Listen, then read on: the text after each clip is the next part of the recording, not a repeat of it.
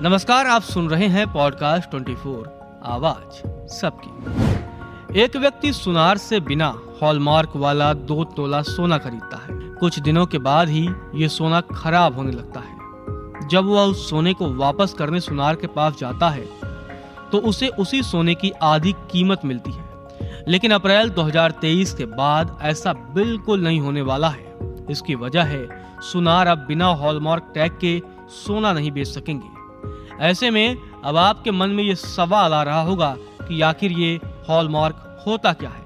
असल में आप सुनार से जो सोना खरीद रहे हैं, उसकी जाँच भारतीय मानक ब्यूरो, यानी बीआईएस करती है। ये संस्था सोना, चांदी और दूसरी कीमती धातुओं से बनी ज्वेलरी या कलाकृतियों की जाँच करती है। अगर धातु शुद्ध है तो इसे एक टैग दिया जाता है। इस पूरी प्रक्रिया को ही हॉलमार्क कहा जाता है। अब भारत सरकार ने आदेश जारी कर कहा है कि बिना हॉलमार्क लगाए सुनार सोने की बनी कोई चीज़ नहीं बेच पाएँगे। सोने पर हॉलमार्क लगने से आम लोगों को तीन अहम फ़ायदे होंगे।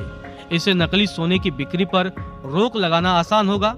सोने से बनी ज्वेलरी कितने कैरेट की है, ग्राहकों को इसकी गारंटी दी जाएगी। सोने या उससे बनी ज्वेलरी को ट्रेस करना बेहद आसान हो जाएगा। भारत में हॉलमार्क वाले सोने की ज़रूरत इसलिए भी पड़ी क्योंकि भारत दुनिया में सोने का दूसरा सबसे बड़ा उपभोक्ता है। पहले नंबर पर चीन है। ऐसे में लोग असली समझकर नकली या कम शुद्ध सोना न खरीद लें।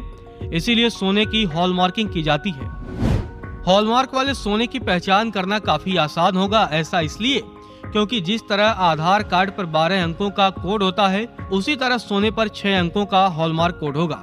इसे हॉलमार्क यूनिक आइडेंटिफिकेशन नंबर यानी यूएचआईडी कहते हैं। अब लोगों के मन में कई सवाल आते हैं, जैसे हॉलमार्क नंबर सिर्फ़ गहनों पर ही होगा या सोने के बिस्किट और सिक्कों पर भी?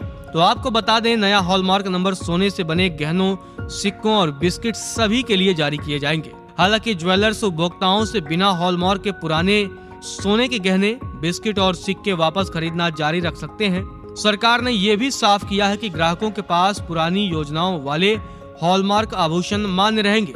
लोग अपनी पुरानी ज्वेलरी को सुनार के पास बेच सकते हैं। अब सवाल आता है कि क्या नए हॉलमार्क नियम का कोई नुकसान भी है और क्या ये नियम चांदी पर भी लागू होगा? तो आपको बता दें कि नए हॉलमार्क नियम से आम लोगों को कुछ नहीं होगा। इससे फ़ायदा ये होगा कि अब आप हॉलमार्क वाले पुराने सोने को बेचने जाएँगे तो ज्वेलर्स इसे बिना कटौती के उस वक्त की कीमत पर खरीद लेगा। हॉलमार्क का नया नियम फ़िलहाल सिर्फ़ सोना के लिए है, ये चांदी के लिए नहीं है। इसके अलावा नए नियम के लागू होने के बाद मेकिंग चार्ज पर कोई असर नहीं पड़ेगा, ये पहले की तरह ही लगते रहेंगे। अब ये जान लें कि इस नियम को तोड़ने वालों के लिए क्या सजा है।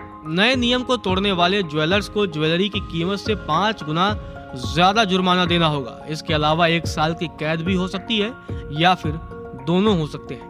अब हम आपको बताते हैं कि कौन और कैसे हॉलमार्क के लिए रजिस्ट्रेशन करा सकते हैं। कोई भी सोने का मैन्युफैक्चरर, होलसेलर और रिटेलर जो सोना या सोने की ज्वेलरी को खरीदता बेचता है, वे भारतीय मानक ब्यूरो में रजिस्ट्रेशन के लिए आवेदन कर सकता है। आशा करते हैं आपको ये जानकारी पसंद आई होगी। ऐसी ही जानकारियों से जुड़े रहने के लिए सुनते रहिए पॉडकास्ट 24 आवाज़ सबकी।